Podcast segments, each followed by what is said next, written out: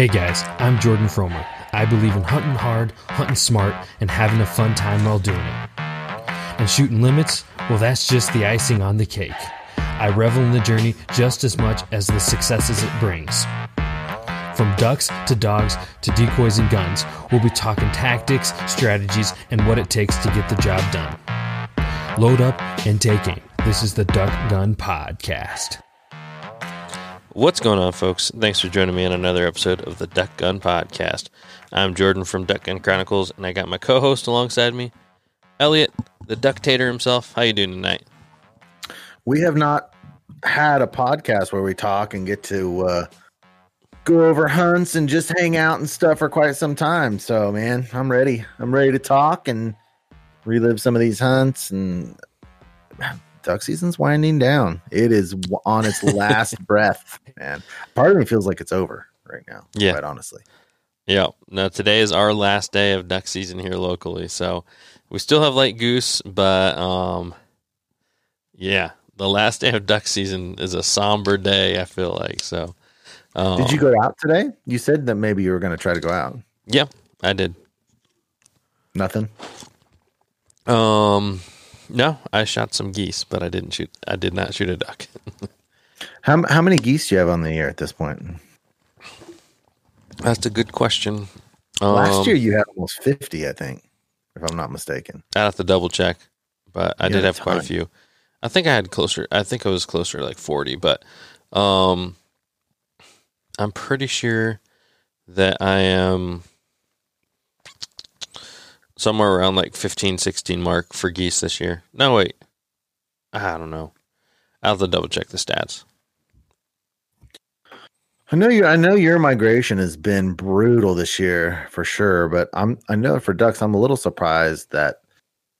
You know, I feel like that the goose migration is a little less finicky, at least in the central flyway, than the duck migration. I mean, the geese are going to get here. Um, it's to I know pretty going to be, but the duck migration, especially mallard, I should say, is a is a little more finicky. I'm surprised that you guys haven't still been able to get on more geese.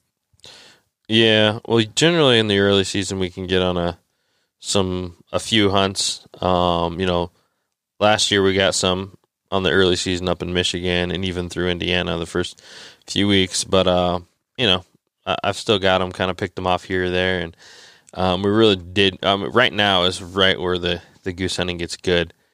Um, for our year, I mean, seeing a lot, a lot more here recently. So, um, things are definitely looking up as far as as goose hunting goes. Yeah. You know, I've had my normal amount of geese this year. I normally between five and 15 on a banner year, but uh, goose, I just don't shoot. I just don't shoot them like you do. yeah. Well, I mean, also you don't target them because you definitely could shoot them more than I do if you that- wanted to. yes, for sure. Yeah. Yeah. I just don't, I just don't target them. Uh, I, I've come to the point where, you know, I had a field goose hunt that I could have gone on, but I don't know why I have so such low desire to hunt geese in a field. I, I don't know. I mean, in February I wouldn't, but I feel like if there's mallards to be chased, I'm I kind of feel I hate to even say this because I'm not, I'm not going to say it that way. I just don't have a lot of desire to go after them in in the field. I Yeah. just- on a pond, I do. I just like water so much. So like a goose hunt on a pond, I'm a lot more. I'm a lot more likely to go on that. Yeah. No, I'm right there with you. Um, I definitely, I definitely enjoy water hunts more. Um, same with the river. So like, I don't know. There is just something about it, like having a goose de- decoy into the water. Um, I don't know. There's just a lot that goes into it. But then again, like I am fine with going on those field hunts, but I, I definitely have a preference to, um, to water. Yeah, yeah. It's not, and again, not that I wouldn't go on um, a field goose hunt. It's just kind of certainly if I prioritize everything I like to do as far as waterfowling, that's down on the list for some reason. I just am in love with mallards. I just when they're, I mean, when they're circling and you're calling them, and it's just there's nothing, there's nothing like it for me. There's just nothing else like it. Oh yeah, they're awesome. Looks like you had 30 geese last year. Okay. Yeah, That seems more that. reasonable. thought you had more than that. You had 119 total waterfowl Hmm. last year. So you crushed them last year. I'm trying to lift your spirits a little bit. Everyone, Jordan is going through a rough time now. Yeah, I mean, It's been It's- a bad, bad year for the guy. yeah. My my uh, I haven't looked up to my my hunt stats are not up to date, and partly because of that lack of motivation just to fill them in when when you're doing bad. But I'll go. I'll backtrack and I'll, and I'll fill them in here. Um, You must have a bunch to fill in because you only have 20 hunts logged. I have I I haven't filled them in since the Kansas collab. How many hunts have you been? uh, How many hunts have you been? I'm surprised you haven't because last year you went on just a boatload of hunts. no, I, I have been on a much boat this year. a boatload still. So So you probably have 20 to log. See, you haven't written those down. Your stats are scratch. that's that's one of the that's one of the downsides of the hunt stats or keeping like a log is when you don't do well, your desire to log is zero. I mean, you know, if you should limit, you're like it's really easy to keep track and log everything, but when you get a string of zeros, man, it can be really, or even like one here, zero there, one there. It becomes very difficult to stay consistent with logging that stuff. yeah, yeah. No, I, I still got it. I know what which hunts I've been on and everything. It just got to go back and track them in. But I, I I did a comparison from last year to this year. I did it on the 29th. Um, and the 29th last year, I'd hit my 100th bird for the season, and this year on the 29th, I was at 59. So it's been a Man. been a little lackluster. And I don't, I, I hate to be like a complainer and all that, you know, um, cause that's a lot of birds regardless. Right. So, Yeah. Um, Well, when your harvest is cut in half, that's uh, you know, yeah, it's easy to be to feel that way for sure. I know my the second the first two years I filmed FDH, I've talked about this a lot, or two of my worst years ever. And it was my first two years filming. So I had lots of comments of like the show, those guys have no idea how to get on birds, and those guys just can't shoot any birds, just like comment after comment after comment. Thinking, oh, it was a it was a gut punch constantly. And uh, after that second year, where I only shot like it was in the 40s, um, at that at that point in time, I was shooting between 70 and 80 in a normal season. Um, I didn't hunt as much as I do now, where I can try to get come close to 100 on good years. But it was just like, oh, that second year when I, I got skunked 45% of my hunts that year. And because you've been talking to me, it's been a struggle. And, and it's, I remember how I felt in the year because I was doing a lot of live streams with Patreon guys, um, with Drake and everything. He was crushing him in his videos. And it's just rough. It's, it's not fun, but we all, we all, everyone that hunts a lot is going to go through some of these years where yeah. it just doesn't, it just doesn't go well. Yeah. And this, this out. year's been super weird because it's not like, I would say that I haven't been on like a ton of skunks, but it's just like a ton of like, you're just working hard, scratching out every bird, you know, and so you get, Mhm. you just get like a few, you know, um, which generally kind of just keeps you keeps you happy and keeps you going, opposed to like a skunk really beats you down. Um, you know, Mhm. when you just don't see nothing, but you know, when you're just getting that one group that just keeps you coming back, you know.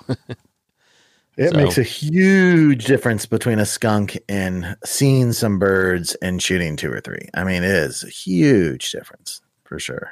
Yep. That's what saved my season. That well, saved my. Every year, you're gonna have at least a stretch of your season that's slow. Normally, I mean, you're not gonna go September, October, November, December, January, February, and be like hot the whole time. You know, you're normally gonna get a couple months in there that are that are slow or a struggle. And for me, it was after um, like the second week in November till the mid part of December. It was about six weeks that just the weather was brutal. That was right during that collab time, you know, and and um, but fortunately, we've got a couple spots or a spot specifically, um, but really a couple that are always kind of producers. So during that stretch, we were able to go out and shoot three birds one day, five birds the next, and and you know enough that you don't just feel like it's hopeless. You know, like a day. I always compare it to fishing. Like if you're fishing and nothing's biting, you feel like there is no fish in the body of water that you're that you're fishing. You feel like at least I do. That's how I feel. Um, oh, yeah. And if you're on skunk hunts where you're not even seeing birds, it's the same thing. You just feel like, well, there's no way I'm going to shoot anything. you know. Yep. Oh yeah. All right. Well, before we jump into the main part of the podcast, let's go ahead get a quick word from our partners, and then we'll jump right into it. And so, um, but bef- I guess before we, we talk about the the sponsors, just just to give an overview, we're going to be uh, talking about our hunt updates. Elliot's been crushing it out there in Kansas, um, and I have some river hunts to talk about as well. So, um, yeah, let's go ahead. Quick word from the partners, and we'll jump into it. So, first off, I'd like to give a big thanks out to Gunner Kennels, USA made. They are the double wall roto molded and five star crash test rated. Um, you know, uh, we've said it time and time again, but all, all these trips we go on from point A to point B, uh, you know, it, it's just the peace of mind you get knowing your dog is protected out there. Um, the testimonials are amazing. Seeing uh, trucks flipped over on the gunner kennel they're holding, and the dogs come out unscathed. Um, you know, we both love our hunting buddies. Uh, you know, a ton. So uh, we don't want nothing to happen to them, um, and that's why that's why we both use gunner kennels uh, to get our dogs from point A to point A to get them from all the hunts. So check those guys out. Duck Gun ten, no spaces, ten percent off at checkout. Well, I've been using the Motion Ducks decoy spreader two years in a row now, and you know for the past five years, um, we've specifically been looking for a solution to days in which the wind is five or below. Because looking at my log and my and my um, all my data, you just no wind days are terrible. I mean, they're just they're about a bird less per hunt, which is very significant. Um, and so we've been thinking, you know, what what are we going to do? And and so we we kind of started with this idea of downsizing um, our spreads during those five and below days. And so these last years, especially this year, as like, okay, on these no win days, we're going to go motion ducks decoy spreader and about half a dozen to a dozen around it. So you've got about, and we're just using for the most part just the four duck spreader, not the seven. So you've got about 15 decoys and you put those uh, motion spreader in the middle of them and you can put ripples throughout the entire spread. And I can tell you, I, I haven't looked at my numbers, but I can tell you, we have not had problems finishing birds on no win days this year um, with that setup. So get that now. It's much better than your traditional jerk rig as far as setting up and putting away. It's better system. And that is Duck Gun 2020. That's all caps, no space. Duck Gun 2020. That's 10% off with free shipping. Awesome. also, like to give a big thanks out to onX. Um, you guys can check them out on online on your computer, PC, Mac, whatever you got, or you can check them out um, on app, mobile, whatever. Uh, but they are the perfect online source for um, checking all of the land ownership for um, your duck hunting spots as well as public land uh, boundaries uh, where you can hunt on there legally. Uh, so definitely check out those guys. I've been using them a ton. You know, I've used them before uh, we were partnered with the podcast, but even even now, I use it even more so. Um, it's just crazy if you look at if you if you were to look at my onX on my phone, the number of pins I got. It's just it's just such a good way to track everything you got, every spot that you can think of. Um, and you know, for me, I use color coded too. That way, I got a whole system made up for myself to be able to to to say if I have access to it, um, if it's something that's legal to hunt as far as public land goes, um, that I'm looking for in the future. And maybe maybe we need to do a whole podcast on it because it's hard to kind of chalk it up in, in a quick little um, segment. Everything we can do with the app, but um, it's just perfect for the hunter. If you don't have if you don't have onX, you're not using onX um, then and, and there's people in your area that are, you're 100% at a disadvantage to um, getting permission and getting the spot to someone that has onX at their fingertips. So definitely check those out, guys. Those guys out, you won't regret it. And those of you that listen to the podcast a lot, one of the best ways that you can help us is just by checking these sponsors out. And I will say, um, appreciate you guys so much on our Facebook page, Fellowship of the Duck Gun. Um, we see a lot of banded in your pictures. and Avery and GHC. So thank you for that. It's it's great product. And Jordan and I have been using it for two years now. Both of us just absolutely love Banded Avery and GHC products. Um, so make sure and go check that out. And speaking of the Facebook page, quick side note, I've been getting on there a lot, Jordan. And for some reason, when people try to join the group, it's not coming to my phone anymore. And I don't think it's coming to yours either. Because I get on there and there has been so many new people on coming over to the podcast. I think Facebook has changed the way that they're showing. We're getting a lot of people that are just getting mentioned to the Fellowship of the Duck Guns page on Facebook. I bet you it's picking up 25 to 40 a day the mm. last four or five days. So it's really been I've been having fun clicking through that. So go over and and um, join us on Facebook, Fellowship of the Duck Guns. Awesome. Um, also, like to give a big thanks out to HTR Innovations, American made products there as well. Um, got everything from A frames, quack packs, layouts, and marsh stands. And with HTR Innovations, the the flagship product is definitely um, the old marsh stand. Those things um, are being seen around. We've been seeing them a lot more, um, just everywhere on social media. Uh, so definitely check out those guys. That that little marsh stand is a game changer. You know, you stick it right there in the mud uh, or the water. You know, up to up to like thirty inches deep. You can put your gun on it. You put your ammo on it. Your blind bag. Everything's out of the water. You can hunt there, standing in the water, and you don't have to worry about holding your gun all the time. So um, definitely check out those guys and everything they got over there at htrinnovations.com. And the promo code we got for you guys is DuckGun Space 10 for 10% off and free shipping. And I'll say the HTR A frame has changed our hunting. Absolutely. It, that one product has had the biggest impact on our hunt style of any product that I've got since the H12, for real. I mean, you know that I was skeptical about it in the beginning we, I'm not. I'll talk a little bit more about it when we talk about one of the hunts we used it where I'm like, all right, we're absolutely putting it to the test right here as far as concealment. And so, man, if you don't have an A frame, I'm telling you guys, get a big jet sled and an A frame from HTR. It'll change your hunting. I promise you. Uh, then on to finisher, which you know I've used that multiple times this year, and I really like it, especially on geese. Um, we had a day where on the Flywise Collective where we shot a ton. We shot seven man limit and um, that was one of the first times I got a chance to use the finisher on a goose, and it was wonderful. It's just you know most people, a, lot of people, just don't have success in ringing necks, and it le- it leads to a lot of suffrage of the game. So go ahead and get that finisher at adrenal a d r e n a l dash line.com. Um, it's great for dispatching your game. The promo code is DuckGun15, no spaces. Awesome. Um, also, like to give a big thanks out to Boss Shot Shell, American made, high density shells. Um, you know, copper coated bismuth. So the big the big plus you can use with that, you get just a bigger bang um, with the heavier bismuth using smaller shot sizes, so you got a more dense pattern, and just all around they're a high quality shell, high quality powder, and you know definitely awesome to support American made company. I know we've both been shooting them here for the last couple years, and they are extremely deadly.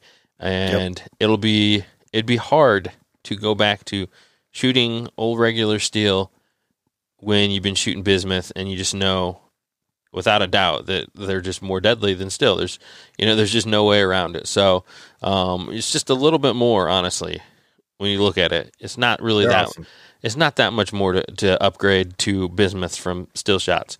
Um, and compared to anybody else that makes bismuth, you know, the the thing they have over their competition is one.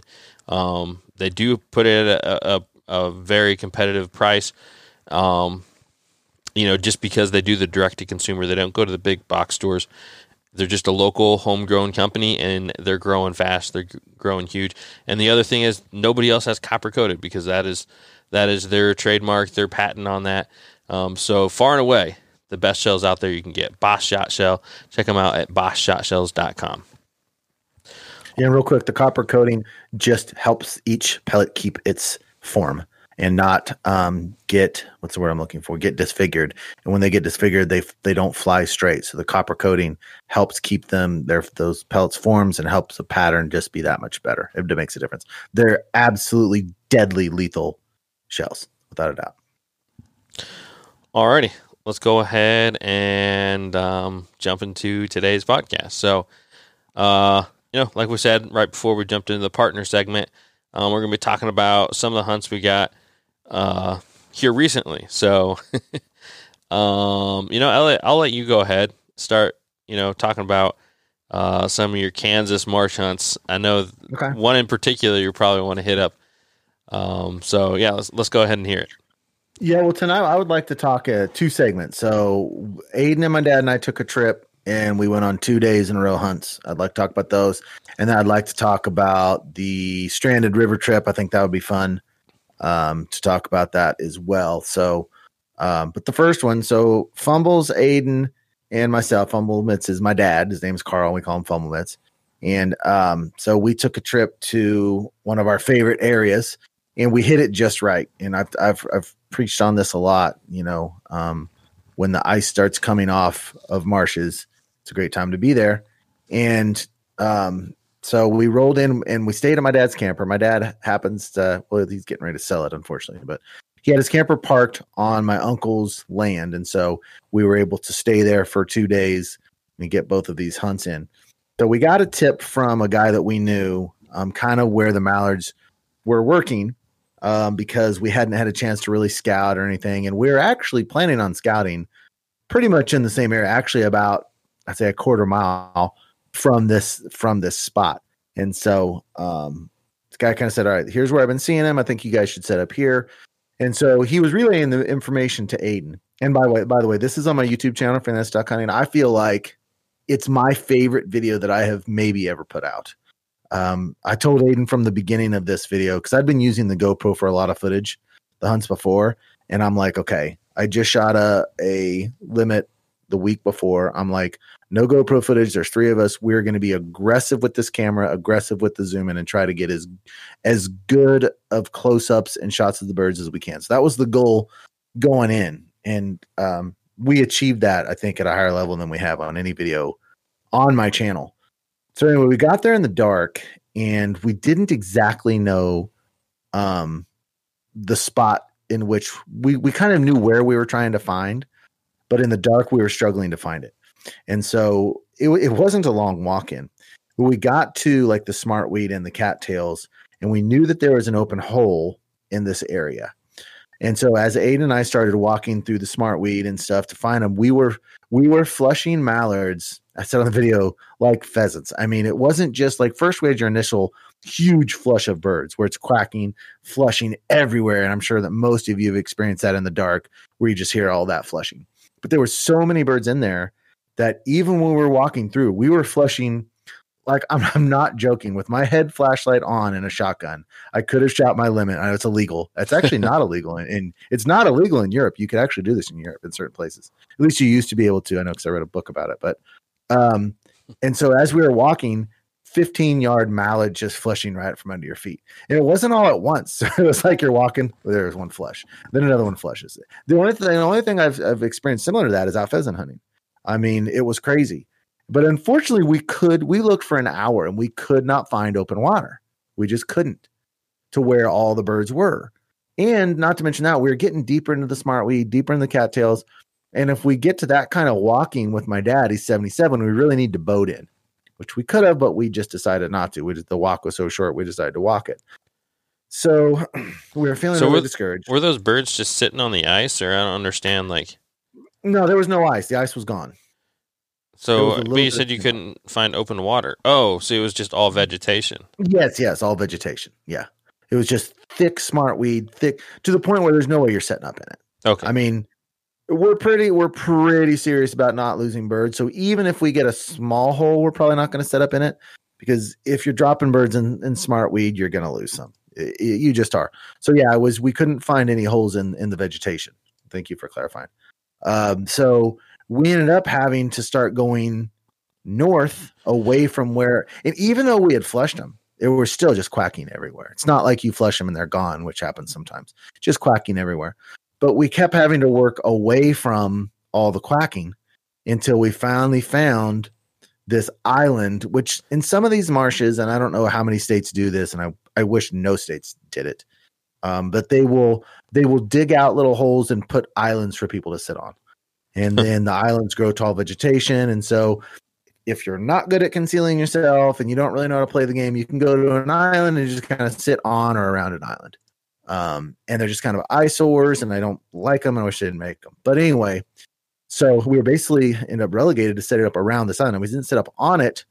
We set up on the shore, and we were, I mean, our emotions kind of bottomed out because we just don't like sitting around the islands. It was way away from the quacking. Now we're probably you know, 300 yards away from all the quacking, which, you know, I mean, you can get spinoffs and stuff, but we just, we were not happy. In fact, we contemplated going back to the truck, waiting for the sun to come up because the tip that we got was the, the guy basically said, you know, don't even go in there early. Just wait till the sun comes up and find him and go. But, you know, we weren't smart enough to actually follow his advice. we did the second day. Excuse me. We contemplated just going back to the truck But we're like, okay, let's just set up here. We're not even going to set up the A frame because we were dragging, Aiden was dragging the A frame and the dog stands, and I was dragging all the decoys and stuff. So, like, let's not even set up the A frame, um, which I do consider the one downside of an A frame. It's harder to to move. It's harder to get motivated to move if you're in an A frame. That's the only downside I see to it.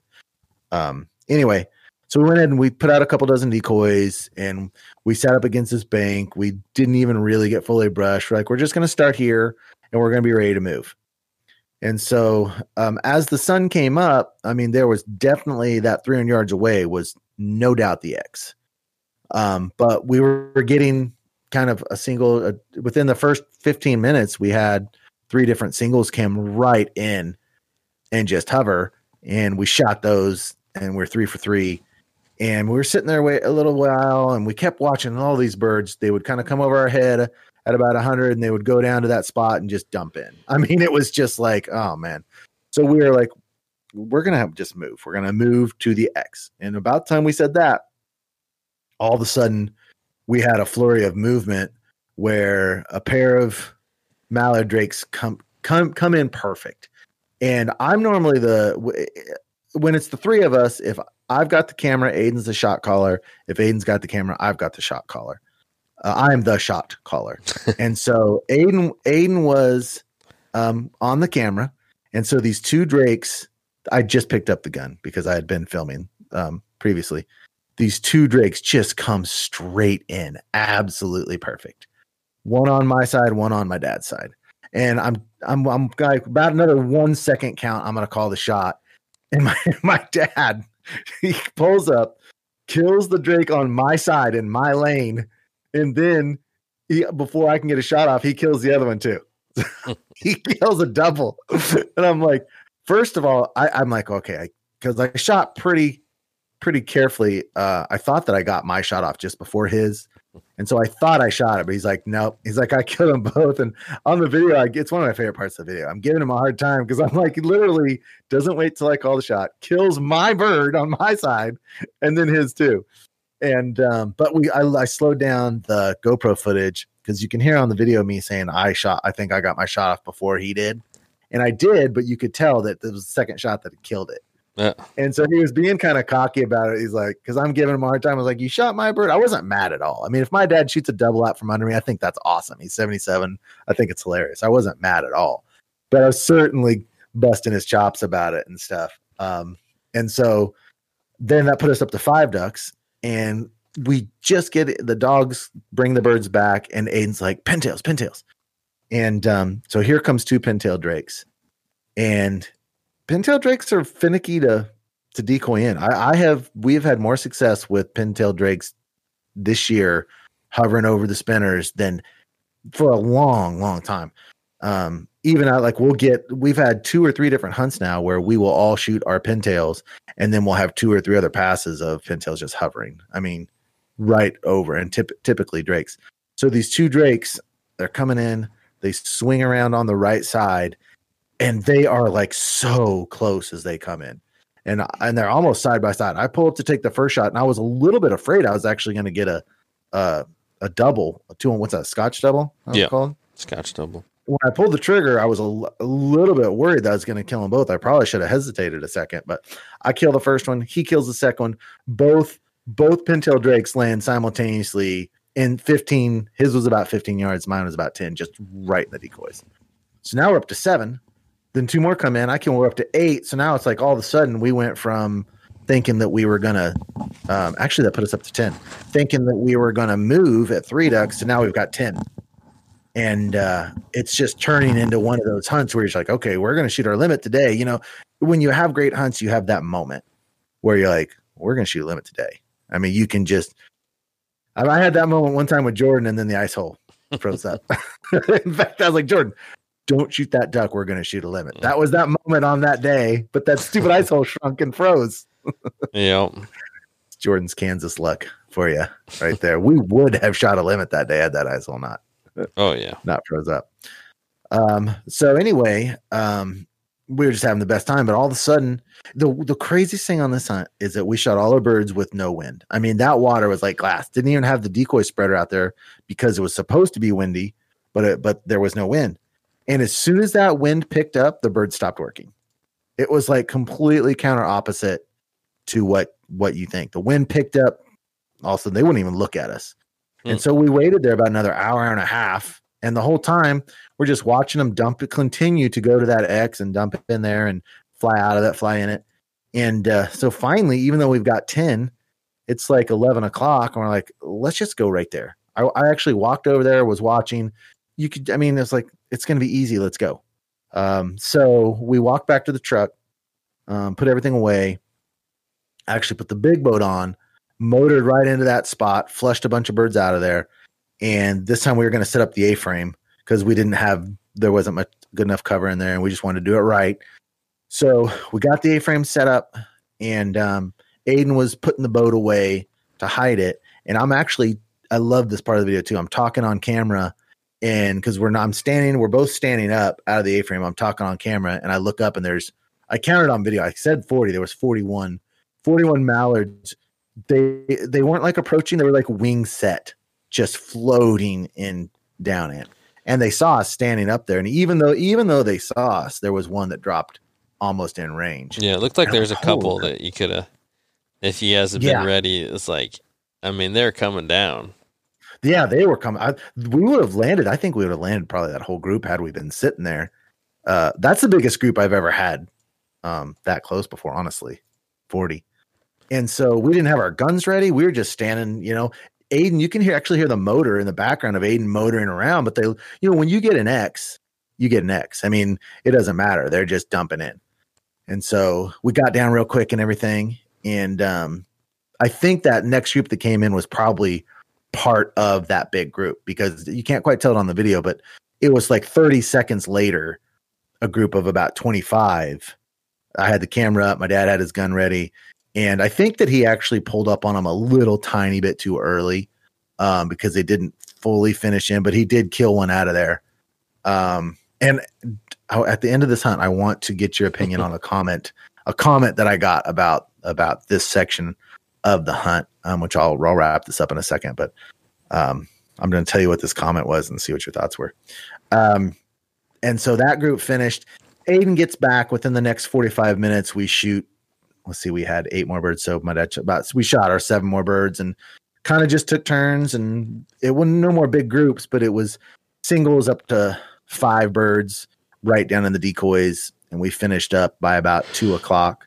And so it was just it was just as much as satisfying of a duck hunt as I personally have ever had, or that I think that I can have. I'm with my dad. I'm with Aiden, who's you know one of my very best hunting buddies, if not the best, other than my dad. And um, you know, it was just one of those days. It's complete, total satisfaction. It was just, it was the reason. It's what all of us are chasing when we go and waterfowl hunt. Is what it was. So it was just spectacular. It was just great. Awesome. Um, so here, here's the comment I got. All right, this guy, of course, I don't want to alienate our audience. It seems like always guys from the South always have a bone to pick about something. is how it feels. If if I get someone on my comments, if they're making a comment and they want to identify themselves as a part of the country, it's in the South. Because I never get, well, us guys up here in Canada, I never get that. I never get, I never get, well, those guys on the West Coast. It's always like, well, down south. And um, so here, here's what he was saying. It was unethical of my dad to shoot into that flock of 27 because he's educating the birds, but it's okay for them down in the south. If if you have six guys, it's okay to shoot into a flock. If you have one, it's not. So I said, so okay, let me get this straight. My dad's going to shoot one, take one shot and one bird out of that flock, and that is wrong because it's educating birds. We should, on that day, here's what we should have done. Hey, dad, I know this flock of 27 is coming in. Wait. We don't want to ruin it for that group of six down south. I'm struggling with that logic. Yeah. I mean, yeah. So I've definitely heard the same thing about um, educating them, and I mean it does, right? If you shoot in a flock of forty-one, they're educated. But the thing is, I feel like they're shot at like their whole way down, so it's not like that's mm-hmm. the first time those birds have been shot at. Yeah. So I don't well, know. And it's just, so magical to get a big group to come in. It's so magical. Yeah. Yeah. And for them to expect us to be like, I can't take even one shot at him because I'm saving it for you guys down there south. Yeah. To have that thought process of like expecting us to be like, to, to, to have that, like, no, guys, we can't ruin it for those southern boys. they have it so hard. It's so hard for them to decoy birds. Oh, hold on. You're in the timber. You don't have to cover. You stand under a tree and kick your foot and talk as much as you want.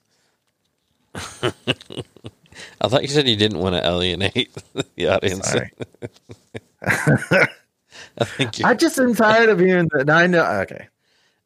I, I, have got friends that hunt in the South. I like them very, very much. Yeah, just, just be careful like what you men- say because I am not going to edit this, this part out. I don't like this mentality of somehow poor me. It's so hard. Yeah.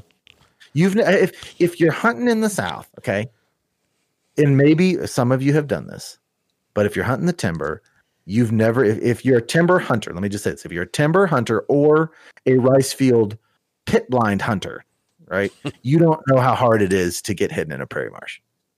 Okay, it is really, really hard.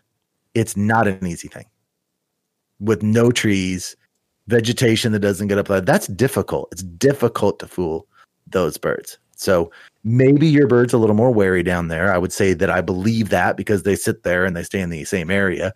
But if you're a timber hunter and you're standing beside a tree and you don't even have to worry about concealment at all, there that is an advantage as well. Yeah. Yeah.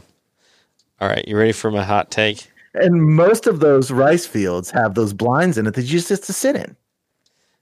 You re- you ready for my hot yeah. take? Here we go. All right. Let me have it. So it is. I don't know what the right feeling is, but like when you see a flock come in and like one shot and one bird, it's almost like the same feeling I had when you were in Nebraska for your teal season and you guys just weren't killing birds. Do you know what I'm talking about? You're saying so okay, these early videos there was so many teal. There's and we so had a many teal dog on this fir- on our first and second hunt. So we were going one person at a time and just taking singles. Yeah, we were being no, no, no. You selective. weren't even doing that. You just weren't even shooting.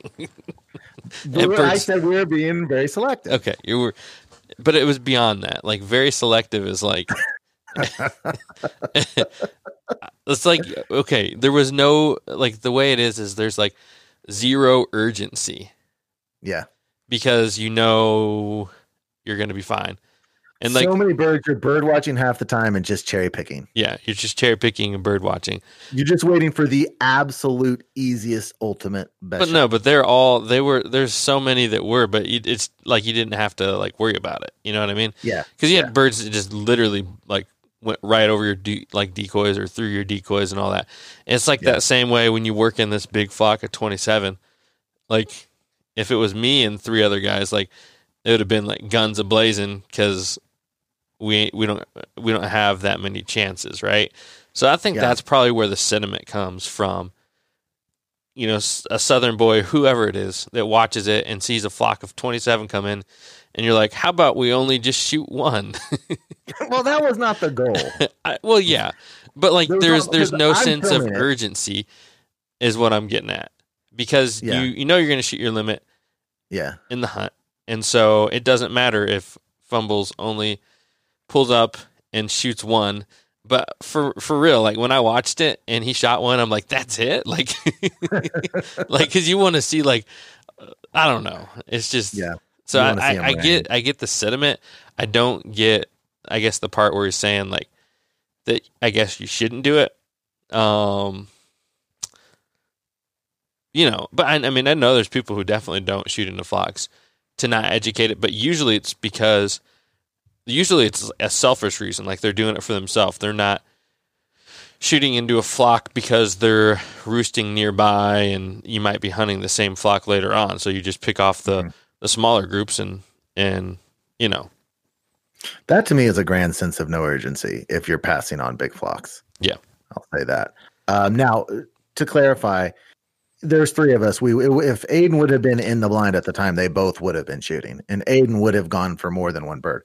And I will say, my dad is going for more doubles too, but I think like he pulled up a little early on that group, and even when he shot out of it, by the time he, because he's 77, so he's got to stand up in the blind, and he's sitting in knee deep water.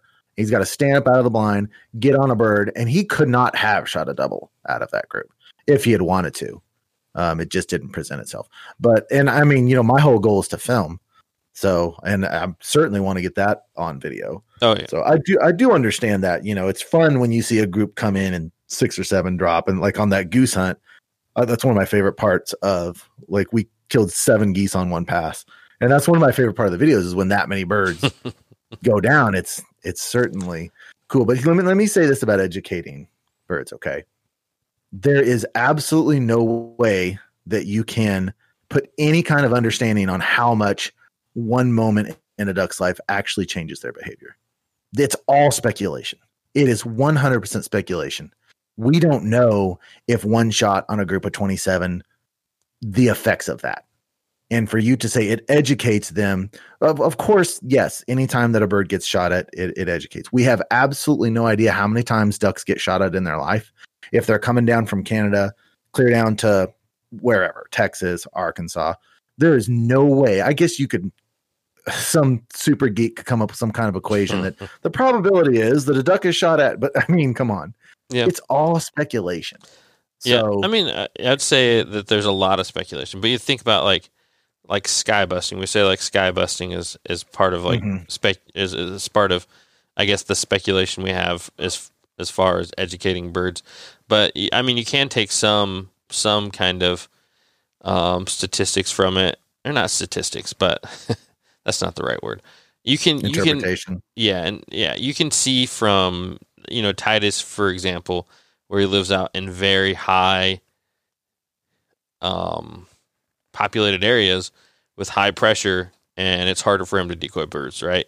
Because of that, just because they know in those areas, right? But at the same time, he's hunting. What he told me is he's hunting with about a person about 100 every 150 yards. There are people, and in this state, if you hunt an opening day where they're not educated at all, and you've got guys every 150 yards, there it's going to be really, really difficult to decoy them just on that day because of what's happening that day, Yeah. not necessarily from what happened a week ago. Mm-hmm. Yeah, that's like I mean, because- you, you know we don't know for sure, but you de- definitely is. I mean, we do have effect on them to some degree. No, no, no doubt, no doubt. But also, when when are birds the dumbest? A couple times. Number no, opening day where they haven't had any pressure on them, or if they are traveling to a new place, then they are also become very very dumb. They're they don't have a long memory. You get them over an ice hole that they've been using for a couple of days, you can stand out in the middle of them and shoot them. So it's like I would what I believe is the number one the number one factor to whether birds are smart, weary, whatever, It's how long they've been in that area. And I believe that's what the southern guys are experiencing. The birds get down there and they stay in those spots. And when they stay in the spots, they learn the spots. They learn the public I do believe that, and they get really, really wary. But I don't think it's because I don't think that it's um, travel distance. I think it's how long they're in an area. Because every time they show up in our area, when you get up front and they're there new, they don't know the areas. They become really dumb. Or like say you catch them on a river where they're using the river for three or four days. They're very dumb. Even late season birds are very dumb at that time, that point in time. So to me, from my personal experience, what causes them to be so wary is is when they're in an area for long periods of time and they're getting shot at a lot. But I think they've got a fairly short, a fair, a shorter memory than people think would, from what I, or else why would they be so dumb when they show up to an area? Yeah. yep. No, I agree with you. So, so anyway, side note, that's a interesting conversation. And I don't have anything against Southern Hunters. Like I said, I've got friends that are great friends, the Chasing Green guys, Joel Strickland. I love those guys. I love their hunting methods. I love everything about them. I don't have anything against um, Southern Hunters at all. I, like I said, they're my friends. I just don't like this.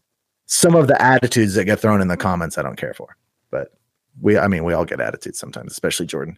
So the the second day, so that hunt finished. The second day, we had a massive weather shift. So that was about it was a cold day, but it was only about a 10 mile an hour wind up to 15 and it was bright and sunny and happy the next day this front hit and it went from a south wind to a north wind and the winds the next day were predicted to be 20 to 25 with gusts upward around 50 so just a completely opposite clouds moisture not a lot of precipitation but some foggy where it was sunny the day before so we decided hey let's wait this next day and see what these ducks do. See, see, get up a little bit later, watch where they're at, and then go in. So we got up. We found the X the night before, that the night before, and and uh, oh man, was it the X? Oh my gosh! It, I'll tell you where it was. When you and Josh hunted that spot, it was the same X that you guys were hunting, where they were going over you guys' head to that that pool. Um, that's the same spot. on, you know which place I'm talking about? Where you um, not really. You shot those redhead double the first day of the collab last year. Oh, okay. Yeah, yeah, yeah. Wait, um, just that little hole out there? Well, it wasn't the hole you were hunting, but it was the same place they were flying to. They were they were flying over you guys and going to that back pool, and you guys were pulling off those groups. Okay. And so it was the same, gen, and they were just in there like crazy, and no one was hunting them. But we like we just decided we're gonna wait and see what the wind does and what it does to the birds. So we got up the next day. we were out at about shooting time just to watch. And we went and glassed the place we had limited out the day before. And there was some bird movement in there, but not just like crazy. And we should have gone in then, but we didn't. We circled the whole complex. We walked in. We debated where we were going to set up, and that what what was the X the night before was X that morning too. And there was about three groups in there, and um, so we couldn't go there. So finally, like, okay, let's go back to where we were yesterday. Well, by the time that we got there, there was someone in a Montana truck that had walked in and were sitting there. So we are like, oh, man, we just waited too long. So we weren't at this point. There's, I mean, more ducks this day than the day before. Way more. I mean, it was like they were everywhere. And um, so we're like, well, we've been seeing them over on this other side, and and so we'll just go try this out. But my dad didn't come because the wind chills were like zero. In fact, this video comes out tomorrow, or not tomorrow for you podcast listeners, but we're recording this on the third. Um, this video comes out on the fourth tomorrow. Um, so Aiden and I just went in because it was too cold for my dad. And so we went in and to where we'd seen these birds work every time we'd been over there. And we got in there and there was just like there was no vegetation to set up in. We with the way the wind was working, like where were we going to set up? And so we did flush about 50 to 75 birds out of this spot. And we're like, well, let's go ahead and, and set up the A-frame and, and try and just see what happens.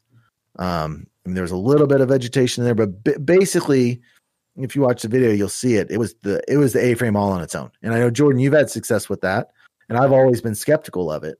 Um, but it worked. We didn't shoot our limit, but it was our it was our fault that we didn't shoot our limit. We had several misclicks.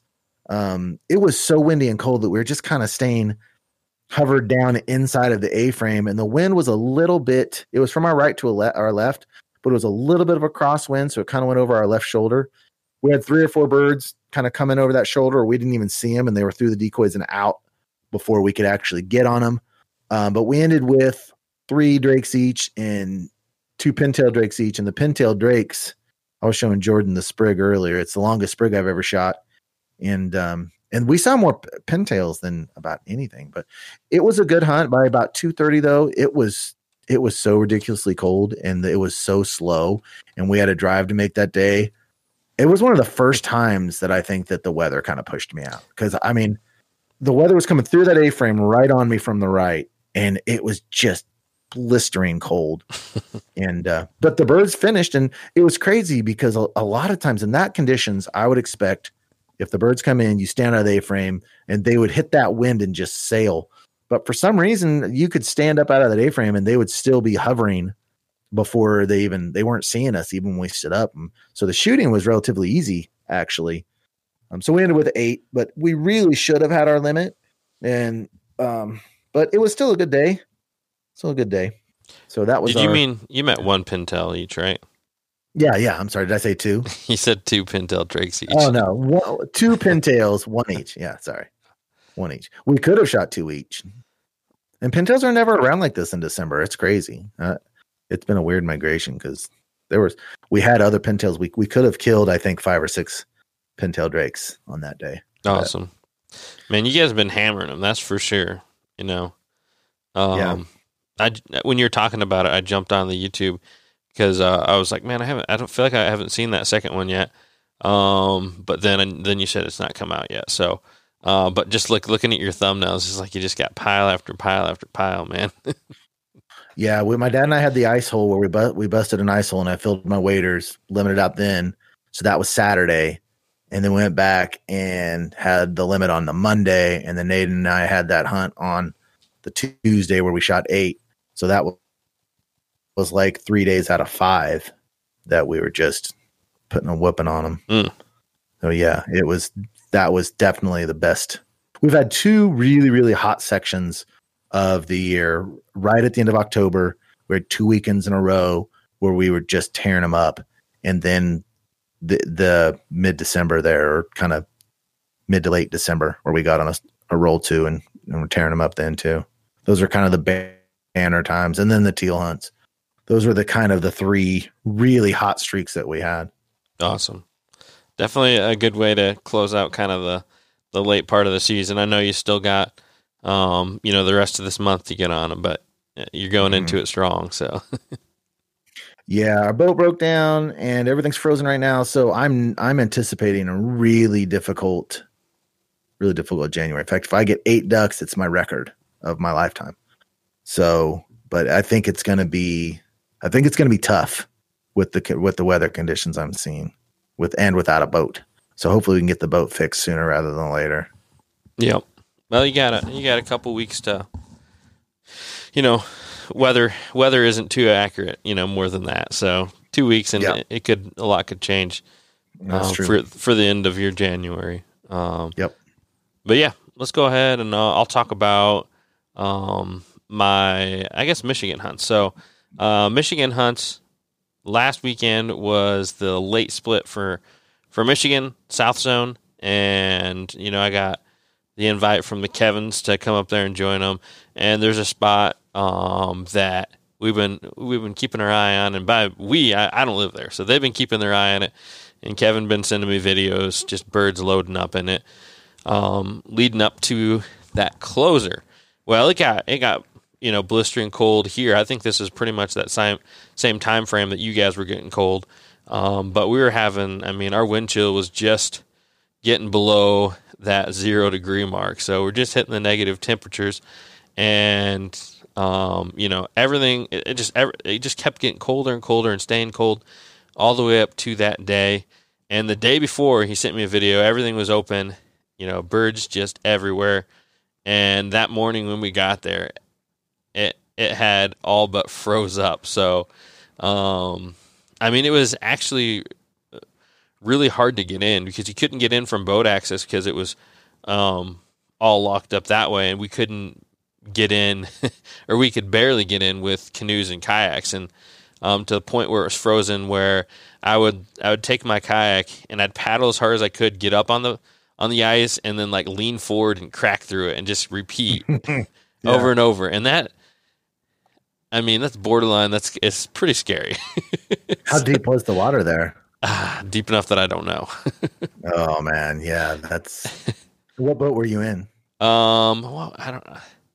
I don't remember. I think it was the big. The I think it was the big. The big water one thirty two. Yeah, you don't want to be in the 119 in that situation. Well, um, Swampman came with me. I can't remember if he was in. I think he was in the the one nineteen though. So, man, and and we both had dogs in our kayaks. So having a dog and doing that um, is like, oh, and it was a river. So, uh, oh man, that doesn't sound smart. Yeah, it was a little. I mean, it was not flowing fast, and we didn't expect that ice to be that way. And so the Kevins Yeah. had actually got there before us. So we were planning to hunt out of A frame as well. And I literally drove 50 minutes towards them. And so this was like hour and a half drive. 50 minutes towards them, and I realized I forgot the frames to the A frame. Like, you know, Uh, so I turned around and drove back, and so hour and a half drive quickly turned into a three hour plus drive. oh my gosh! so And then you didn't even use it. No, we used it. Yeah, we did Oh, use it. We did You're use damn well it. better use it at that point. Yeah, yeah. So no, I, I was pulling a sled with that A frame, had Chief in, in the kayak with me, and they already went through. And in the time they went through, um, it had froze up again. So he- really? Yeah, that's how cold it was. And Wow. yeah, and he told me that when they had that much trouble, he thought about just calling me and telling me not to come, um, because of how kind of sketchy it was. Um, but it really, honestly, didn't it? It didn't feel too bad doing it with the kayak. Um, Yeah.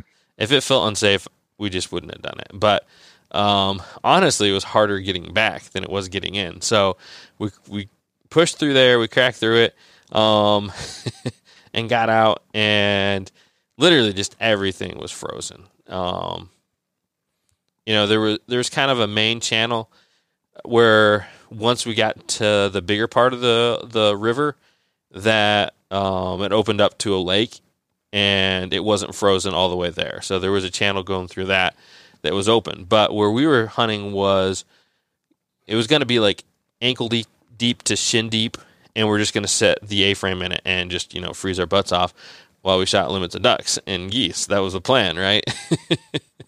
and so, um, but we got out there and just everything's frozen. So we set, we decided to set the A frame right up there on the ice. Um, we took silhouettes, and the Kevins go pretty crazy on silhouettes.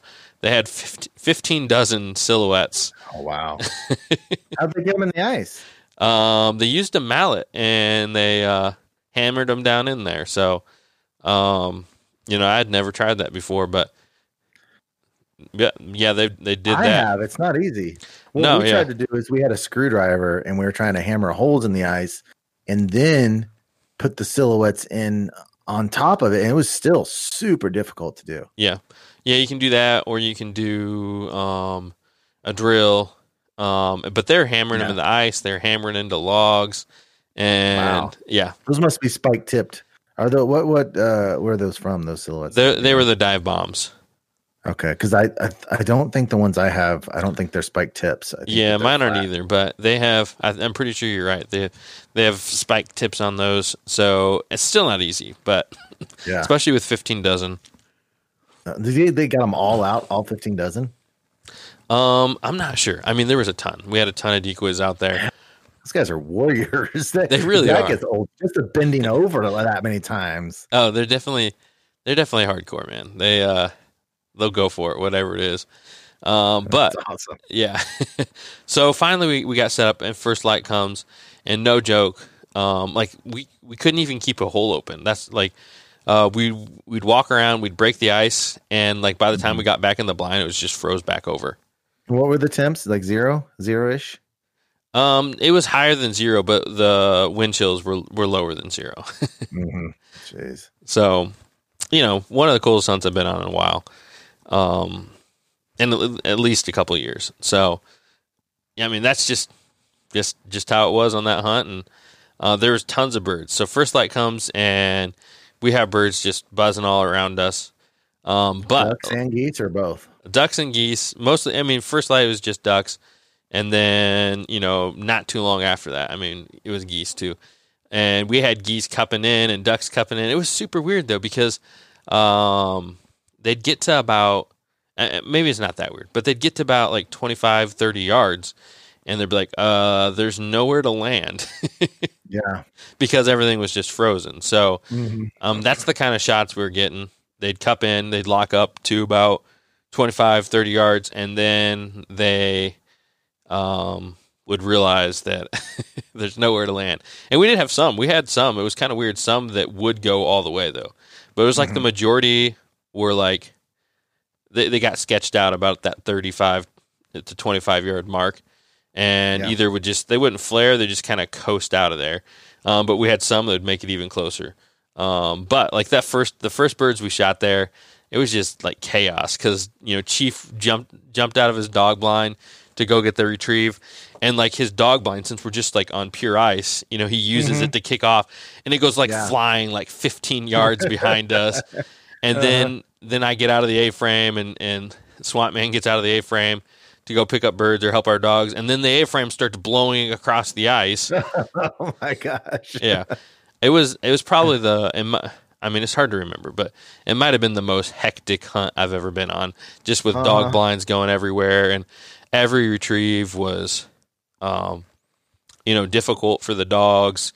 Whether it They're was slipping and sliding. yeah, yep. And then we'd shoot like we shot a goose that landed in that main channel. You know, Chief goes and he gets gets off the ice, grabs the goose, and then it's a struggle for him to get back on the ice with the goose in his Yeah. mouth. And Yeah. I know we've talked about that before, um, but it's like it's Mm-hmm.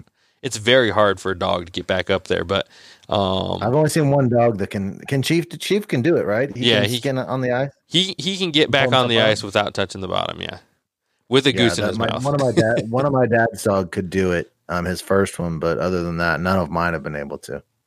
yeah, It's and we hard. we did have the kayaks and canoes, so if they needed help, we would have been able to get in there. But every bird, it- like, yeah, it was it's just weird. Every Hey, do you think if they left dogs dew claws on when they're pups, I think that would help them get up on the ice, wouldn't it? um, I don't think Because yeah, that dew claw is like right kind of where our wrist is. I'm thinking that might. may, I don't know. It's limp. I don't think it does much. It just kind of No? sits there. Okay. So I don't know. I don't think I don't think that would help much. But I mean, he definitely uses his claws to get. He uses his claws. He kind of pulls and pulls until he can get one of his back feet up there, and then he's golden. So That's impressive. yeah. But the ice was in some spots. The ice was kind of like where if we walked across it, it wasn't safe, but the dogs could run across it, and so I mean, even those, it kind of, you know, um, it- Chief broke through on one of those, and then he climbed back out. You, you just anytime you deal with ice like that, it's just it's not my favorite thing because you creepy. yeah you feel you just hear stories about people and horror stories about dogs or people or whatever you know so Mhm. um, that's always kind of in the back of your mind but i mean you know you just do your best to to play it safe and and you know know know how to deal with it but um, we ended up on the day oh man now i can't remember we shot we shot one golden eye we shot two wood ducks which was super weird right Wow. the last weekend of December, two wood ducks, um, six mallards, and uh, we shot our limit, our four man limit of geese. Wow. What a great day. Yeah, uh, it was an awesome hunt. So And he told me that your camera files got corrupted. yeah, I So- really wanted to see that hunt. yeah, no, ever, yeah, it was it was super spotty on the footage. There's no way to make a uh, cohesive video because with those cold temps, my GoPros just took turns turning off and I get back on, and then the other one would die just from the cold. It wasn't the batteries dying. The cameras, it, it's like similar to to overheating. They just shut off from the elements, like they're just not rated to work in those temperatures. So, and, and when they shut off like that, the files just instead of being saved, you get a corrupted version of the file that just doesn't. The computer doesn't know what to do with it when it opens, essentially. So, Mhm. yeah, I won't be able to make a video from it. Um, so that'll just be one for the memory banks. It was a lot of fun. Um, but yeah, so You know, you can uh, tape foot warmers on those. I've had success in the past doing that. Yeah, and I've I haven't I've never had an issue in the past where I've had that much turning off, and I've hunted in colder temps. I think it was it might maybe it had partially to do with the amount of wind because it was really windy. Yeah, I've had problems with it this year. Um, anything below about 25 at the beginning of the hunt, when I turn the GoPro on, I have to hold it in my hand and get a little warmed up, or it won't stay on. And then once I get it warmed up, it's fine. But that's just even like 20 degrees. Yeah, that's no good. doing that. No. Yeah. And then my shot cam has been even at 35 degrees, um, has been failing, which I've essentially got zero shot cam footage this whole year, Mm. unfortunately. Yeah, that's no good. That sounds like a really interesting. Oh, I know. I was going to ask you, how'd you guys? What'd you use for chairs inside? Because I mean, I assume that you'd have your marsh seat in there, and those don't work on ice. Yeah, no. So, um, I actually lost my marsh my marsh seat. Um, so I don't know where it went, but I so I took a camp chair. But even then, on the ice, my camp chair like slid out from under me at one point, Yeah. and like I landed on my hand and like hyperextended my fingers. So oh man. it still hurt. I mean, we're like a week and a half away from that, and it's still it's still uh, tender to pull my fingers back. what? That does sound like a cool hunt. I love icy river hunts. They're so much fun. Yeah, definitely. Uh, you know, um, we don't get that the, those type of hunts. It's something that's so different from all the other hunts. I think that's what makes it cool because you know you might do a field hunt and they're all pretty similar. Um, you might do your, your typical lake or river hunts, but like it's just so rare you get you know where everything's freezing over like that and just different types of elements you have to overcome and then to be able to get the job done. You know, still after that. So Yeah, it's very true. So then I went So- on actually went on another hunt with them the the, the day after that, um, and we went on a goose hunt, hoping we'd get some ducks, and um, did a field hunt, setting up silhou- silhouettes again, and, and they did something which I think you've probably done it in the past, just laying out in whites, and I think that's the 1st Mhm. time I've ever done that where it's just solely laying out in whites. Well, I guess we did it on the ice, which is, Mhm. you know. I didn't think we had white on that day though. You're right. We didn't even have we didn't have whites. It would have been nice to have whites on that one. Yeah, but we blend into the to the tree logs and The stuff. logs and stuff. So it But was yeah, similar to that. Right.